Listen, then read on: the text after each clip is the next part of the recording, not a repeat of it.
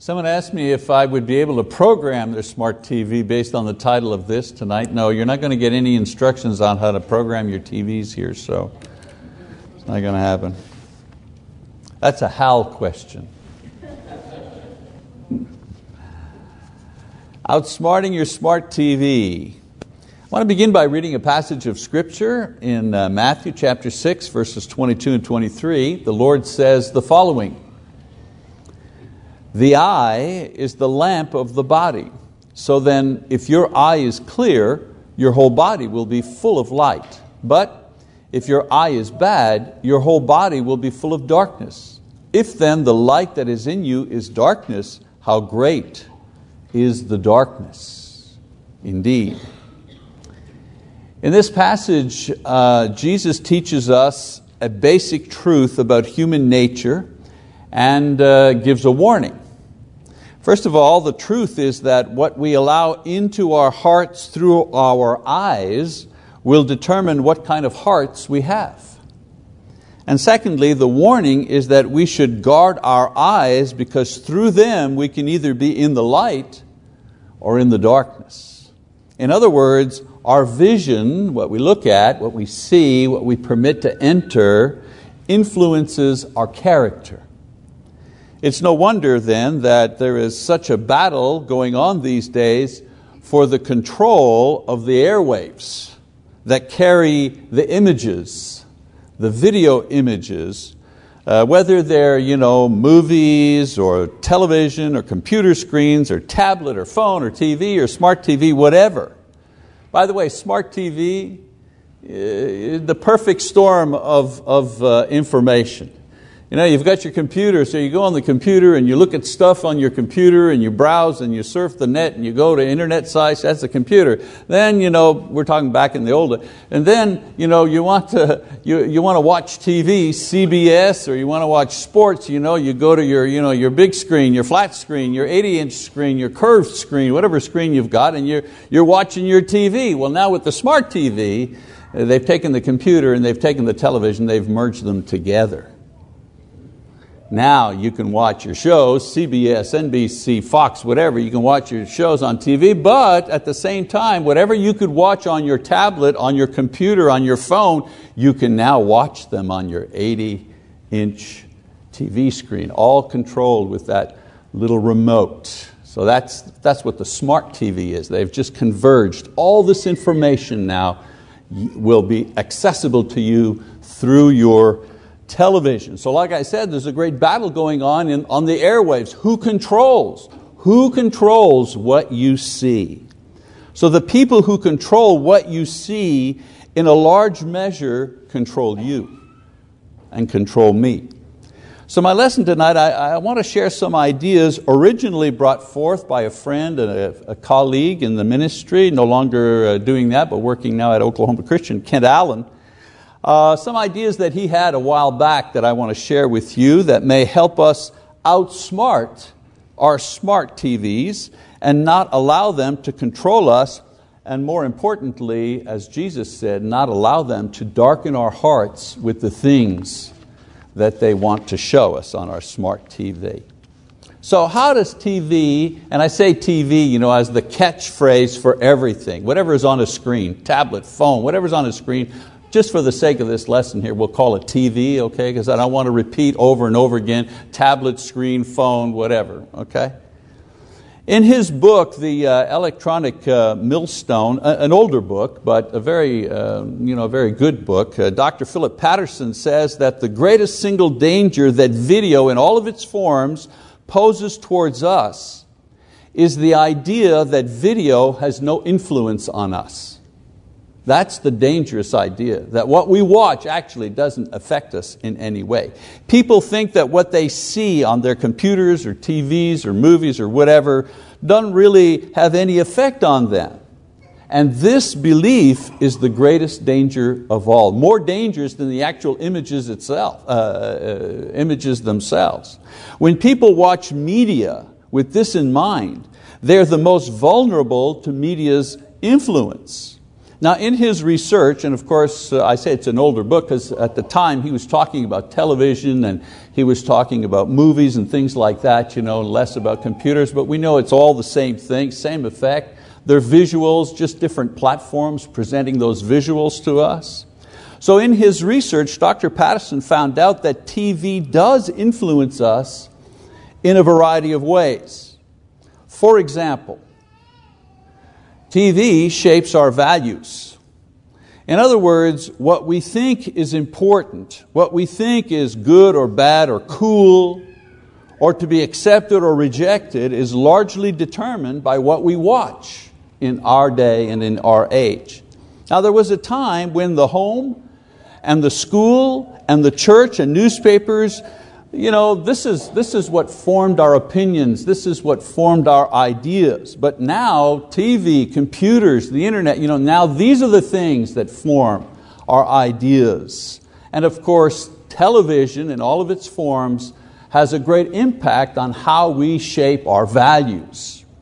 Secondly, TV causes unrealistic expectations. You know, TV blurs the concept or the perception of reality. You know, after watching some 10,000 commercials, you begin to expect people to look a certain way or to own certain things. You know, the people at the real beach don't look anything like the people at the beach on Baywatch. You ever notice? The guys at high school they don't look, they don't act, they don't talk like the groups on like The Bachelor. You ever notice that? And yet, there are a million people trying hard and being disappointed that they're not. Interesting to note that when you look at the bios of the actors that play roles, you know, uh, like for high school, like a program that has high school, you find out that they're actors in their 20s, not 16 year olds and 17 year olds. Number three, TV numbs our sensitivity to suffering. Overexposure to violence may not make us violent people, but it does make us more indifferent to the suffering of other people. You know, if in a period of three years you see roughly 10,000 killings, you're thinking, wow, that's a lot. Really? Over a period of three years, young, younger people watching a lot of TV and movies, playing video games and so on and so forth, 10,000 people get killed, blown up, tortured, whatever. Well, after you've seen this in movies on TVs, how can you be shocked when just one person is reported murdered on the news? Yeah, one guy, what's the big deal? The evidence of this is that the reality shows are now more popular today because people are no longer thrilled by the movie about murder. They want to see a documentary about a real murder. They want to get as close to reality as they can. Why? Because for years we've been numbed, you know, we've been put asleep to the notion of violence and, and suffering. How else do you explain the 13 year old or a 14 year old you know, killing another 14 year old or 15 year old with a gun just because that person had the wrong color shirt on or that person insulted him or you know, dissed him somehow? That 14 year old had to be totally numbed out as far as what real suffering is all about. And numbness to suffering is dangerous because if you can't care about suffering, then you have trouble loving and have less trouble allowing other people to suffer. I mean, this was the condition of the world in the day of Noah when the Bible says that the earth was filled with violence. What do you think it meant? Well, it meant exactly what it said. The earth was filled with violence. The intention of the heart was continually to evil. They were numb to what was good and and what was right. And you know what? It's exactly the same in our day and age. Nothing new under the sun, as Solomon said. Number four, television or TV media reduces resistance to sin. You know, it does this by glamorizing sin or by showing it as normal, even something good. Homosexuality, for example, has always been seen as immoral behavior, as the Bible says that it is. But see how television and you know, media has normalized this type of activity by presenting sympathetic homosexual characters in movies and in TV dramas and comedies. You know, people identify with these people. They like these people. They accept them, you know, the, the make believe people that they see. And in doing so, they also accept the sinfulness as normal. It's just normal, isn't it? You know, anytime you want to make what is wrong and sinful and against God's will into something right and good and desirable, all you have to do is glamorize it, make it normal, for example, get movie stars to use drugs. Or have famous people say that abortion is okay, is normal, you know, woman's right to choose. And make sure that you get a very attractive person to say that, because beautiful people don't lie, do they? and show pictures of happy people smoking and ingesting alcohol, all of it being normal.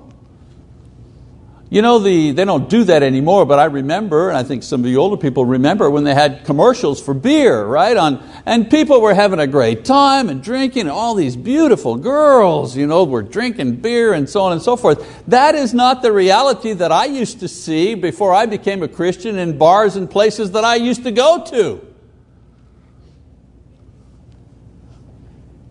That is not the reality.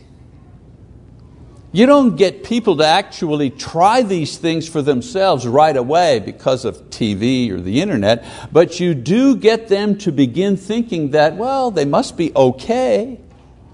You even get them thinking that it's wrong to be against these things. Notice, several states have passed laws, defense of religion laws, you know, and really at the base of this was to do what? Well, to push back against the LGBT community or group or lobbyists who want to permit a man who thinks he's a woman uh, and who acts out as a woman to give that person the right to go into a woman's bathroom. Okay? And when the governor and the legislators and the people rose up and say, no, we're not going to do that. And if the federal government's not going to protect our rights, we're going to protect our rights as states. And so they pass a law and say, no, you can't, you can't do that. You know, if you're biologically a man, you're going to the men's bathroom. If you're biologically a woman, you're going to the woman's bathroom. I don't want a man who thinks he's a woman going into the bathroom while, while my granddaughter is there. And I don't think you would want that either. But did you see the outcry? the NFL threatened not to put the Super Bowl in that state. And Coca-Cola and Disney, well of course Disney, I mean, you know, Disney is one of the, the biggest purveyors and encouragers of gay rights that we had in corporate America. They all pushed back. For what? To allow men who think they are women to go into women's bathrooms? Imagine. How did we get there? Well, we normalized it. We've had 20 years of showing healthy, happy, wonderful, sympathetic characters who happen to be gay. Well, of course, this present generation is thinking, well, what could be wrong with that? Why would the Bible say that that would be wrong? And so TV resist, uh, uh, reduces my, my own personal resistance to sin and also my concept of what sin is. Number five, TV replaces my relationships. You know, I tell young people who are about to get married, you know, you want to give them good advice, so on and so forth. I tell them, do not put a television in your bedroom. Do not put a computer into your bedroom. It'll kill your sex life. Don't, don't do that. You know, we think being a, a, a football widow or a soap opera fan is funny. But many people would rather be with their tablets or their TVs or their phones than with their families and friends and spouses. TV does this in a subtle way in that it gives you everything you want and it asks for nothing in return. You ever notice that about television? Ah, oh, I'm going to relax. got myself a little snack, got myself a little beverage, got the remote, I'm going to sit down. Why is it so good? Because the TV doesn't ask you to get up and do something. The television doesn't say to you, Would you mind taking out the trash? The TV doesn't say to you, Mommy, play with me. Daddy, come, let's go play ball outside. The TV makes zero demands on you. It has a hypnotic, effect on you. Try getting somebody's attention while they're glued to it. It makes people passive. You know, women watch Oprah jog. They watch Oprah talk. They watch Oprah read or cook. But a lot of them don't do it. They just watch opera, uh, Oprah do it. Men watch the home run and the action heroes. They watch the, you know, the, the, the, the pretend soldiers get the bad guys. But they don't do any of it, they just watch it. We've become a watching society instead of a doing society. Number six, TV wastes a lot of your time and my time. You know, if you watch about three hours of TV a day, you're spending 20% of your waking hours in front of a screen of some kind. Think about that. A fifth of your disposable time in front of a screen, a fifth of your life. You know, a latest study that I read in the paper shows that children spend less time outdoors than convicts. People in jail spend more time outdoors, of course, they want to get outdoors, than kids. Why? Well, kids are they're in front of their screens. Less time with your spouse or children, less time with your Lord, less time that you spend improving your life, less time serving.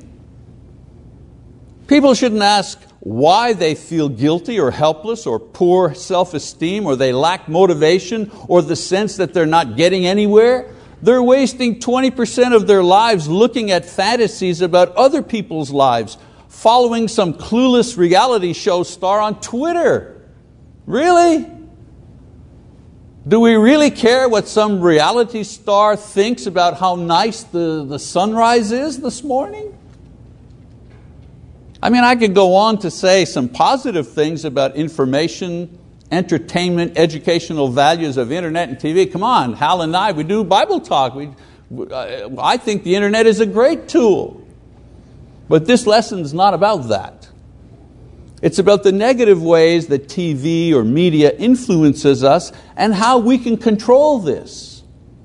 Now, I don't advocate that we throw away, there was a movement, uh, remember back in the day, Get rid of your TV. You know, throw the TV out. I don't, I don't say that.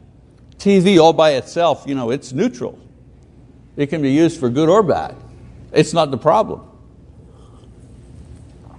The only time I say we should eliminate something totally is when that thing is inherently bad.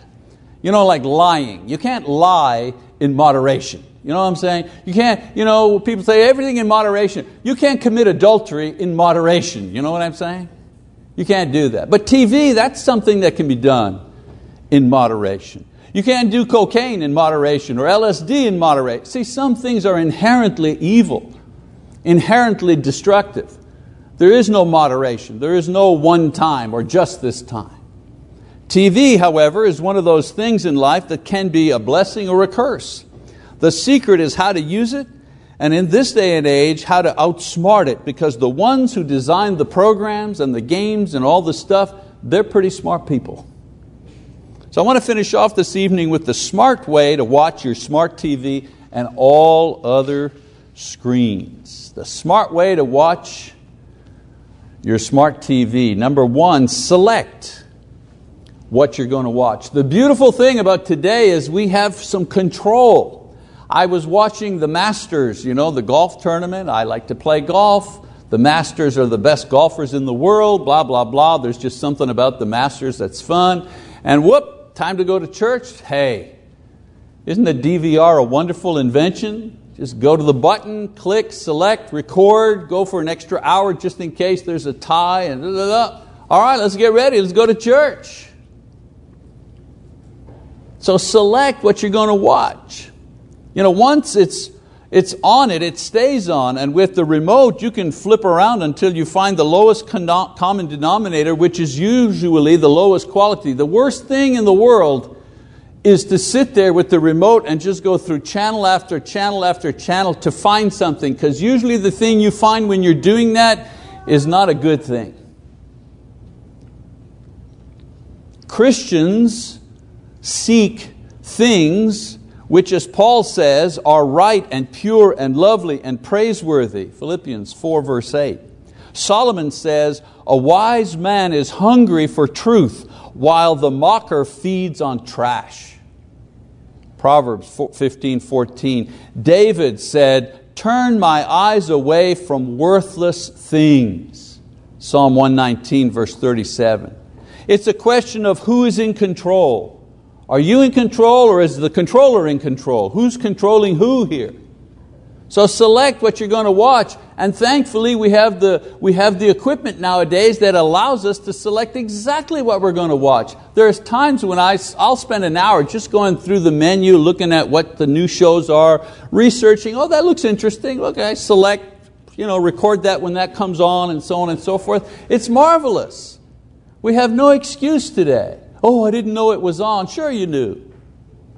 Number two, manage Manage your TV. As I said, with the arrival of the DVR, you have no excuse to miss the kids' ball game, or to skip church for the big game on TV, or use up family time to see your favorite show. Don't have to do that anymore. Don't even have to choose between those things anymore. The Apostle Paul says, Make the most of every opportunity. Ephesians 5, verse 16. And Solomon again says, there is an appointed time for everything. And you know what? There's a time for TV. There's a time for TV. But I don't think the time for TV is the time when worship is happening, because when worship is on, the time for worship is the time for worship, not for TV. Technology affords us the opportunity to keep our priorities straight, especially when it comes to screen time. Number three, actively evaluate what you see. Solomon says, A simple man believes everything. Proverbs 14, 15. Paul says in 1 Thessalonians 5, Test everything, hold on to the good, and avoid every kind of evil. Experts tell us that this is the best way to be online or to watch TV with children. You can't hide them from every bad word or every bad idea that comes in, but you can teach them to know the difference between what is good and what is bad, what is useless, what is gossip, what is propaganda. I remember when the kids used to live at home and we'd watch TV, and I think they get a little tired of it, you know. But I would, I'd be watching and I'd say, okay, you see what that guy just said right there? That's just propaganda. That's not news. That's propaganda right there, and, you know, and, uh, or I'd make a comment about something. I was always talking to the television. They didn't like it much, but I see them doing it now. the objective, of course, is to know how to filter out the bad and learn to be blessed by what is good. There's lots of good stuff out there, but there's also a lot of bad stuff. Number four, regulate, regulate how many hours of TV or screen time that you permit yourself. You don't eat four plates of spaghetti, do you? You kind of regulate, I know you'd like to, but I'm just saying, you know, you, you have a, a plate and then you say, well, just, just a little, a third of a portion, I just, uh, you know, just a little bit more. But mama makes enough to, to, to, feed seven people and you're only two. You're not going to wipe out the whole thing, are you? You regulate yourself, you control some of yourself. Well, the same thing has to happen with screen time nowadays. Log how much screen time you put in and see how much of your waking life is invested in an activity which does very little for you many times and can also do a lot against you. Again, the Apostle Paul says, Everything is permissible for me, but not everything is beneficial or constructive. 1 Corinthians 6, verse 12. It's okay to watch TV, but if your TV watching is not allowing you to be a good student, I remember when I worked at Oklahoma Christian, and these freshmen would come in, whoa, finally, freedom! I'm free, you know, well, away from home for the first time. I got my dorm room, man, they were up there till 3 a.m. In those days, you know, playing video games, you know, Mario Brothers. Wow, nobody's telling me to go to bed. I, there's nobody bugging me, you know. And then the five week grades would come in. And in those days, parents got the five week grades. And so they're paying 20,000 bucks to send kiddo to OC, and all of a sudden kiddo sends home a report card with an F, a C, an incomplete, and two Bs. And you see mom and daddy come visit the school, come visit the dean, come and visit their son, and go home with the Nintendo under their arm.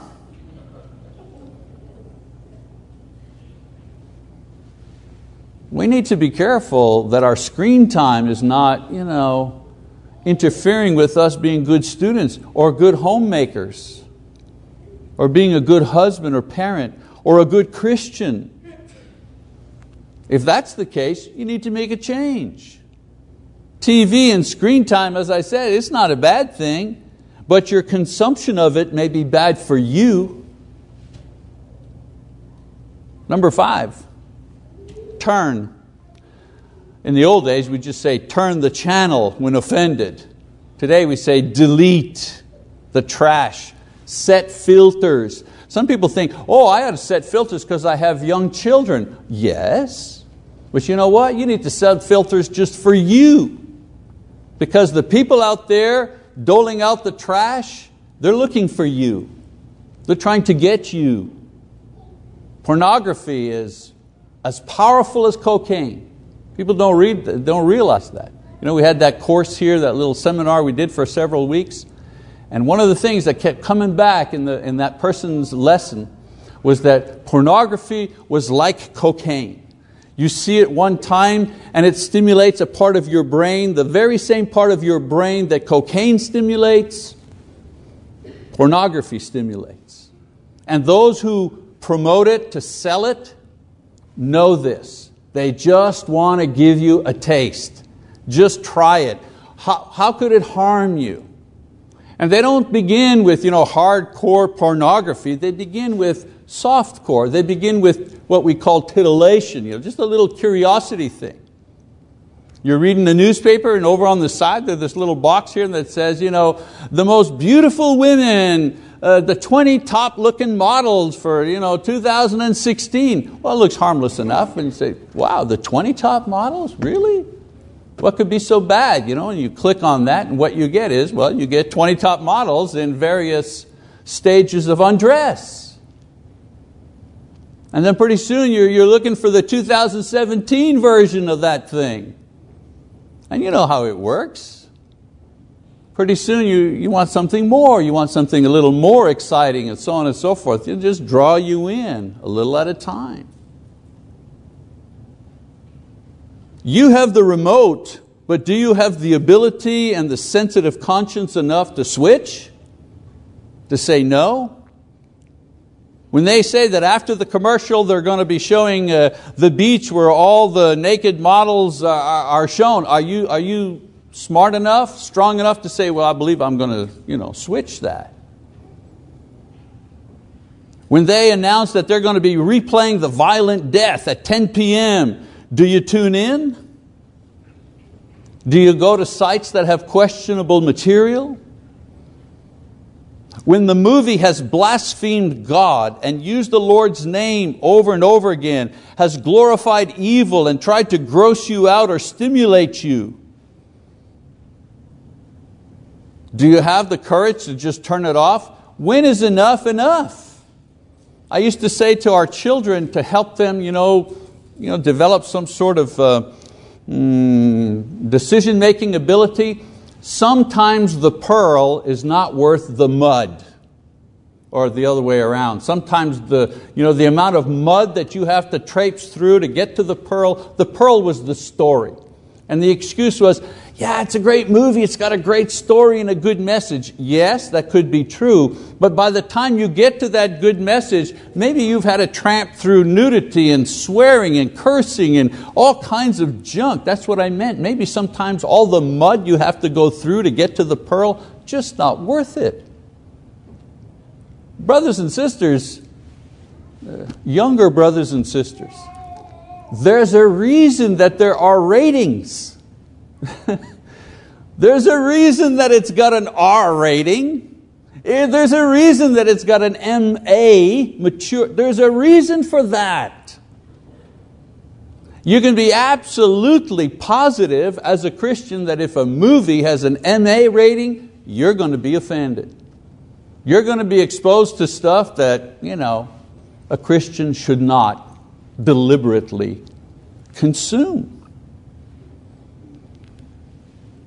In other words, is there a limit to the darkness that you are going to let in? Or is there so much darkness in you that you can't even see it anymore? When offended, turn it off. We've walked out of a movie and asked for our money back. You know, not you know, sometimes they say PG-13, you figure, okay, you know, maybe the, somebody gets shot or it's a war movie or something, but then you know, they surprised us, there was stuff in there, we just... When in the first three minutes they use the name of Jesus at least six times, you know which road you're going down. We walked out of there and went to the manager and very politely said, you know, we just weren't ready for what, we didn't think the movie was like that. And I remember this particular fellow, oh, hey, great, you know, here's a, here's a ticket, a rain check, you know, select a movie that is suitable for you or, you know, and uh, you know, come on back. You didn't want to lose a customer. If you're never offended, turn it off and get on your knees and ask for some light in your life.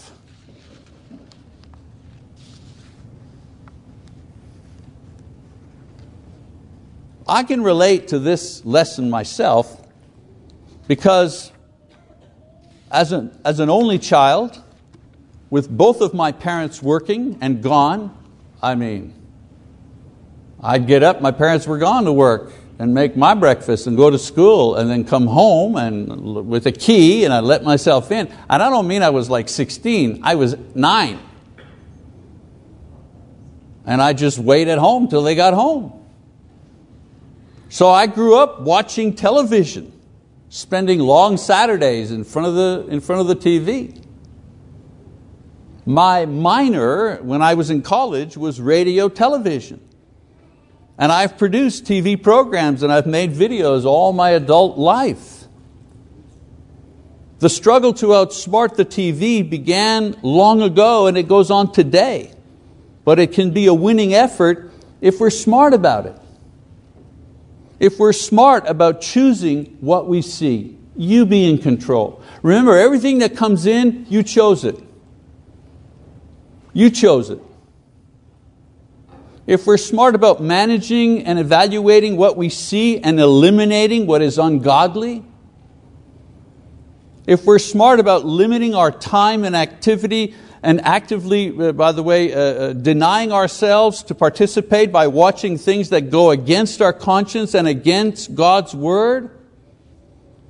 Believe me, with so much screen, so much media you know, attacking us day after day after day, it's a constant struggle.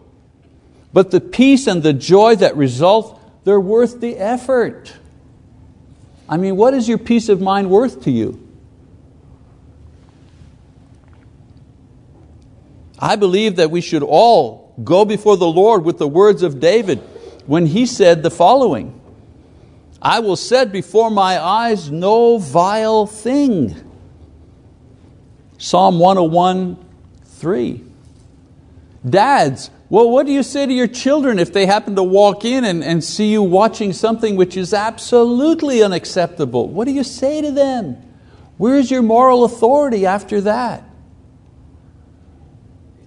Moms, how can you tell your children do this, do that, get serious, you know, kind of focus on their work and their homework and be good students if you yourself are, you know, spend hours on the phone just chit-chatting and twittering away on the various, you know, how, how, how can you get them not to do that?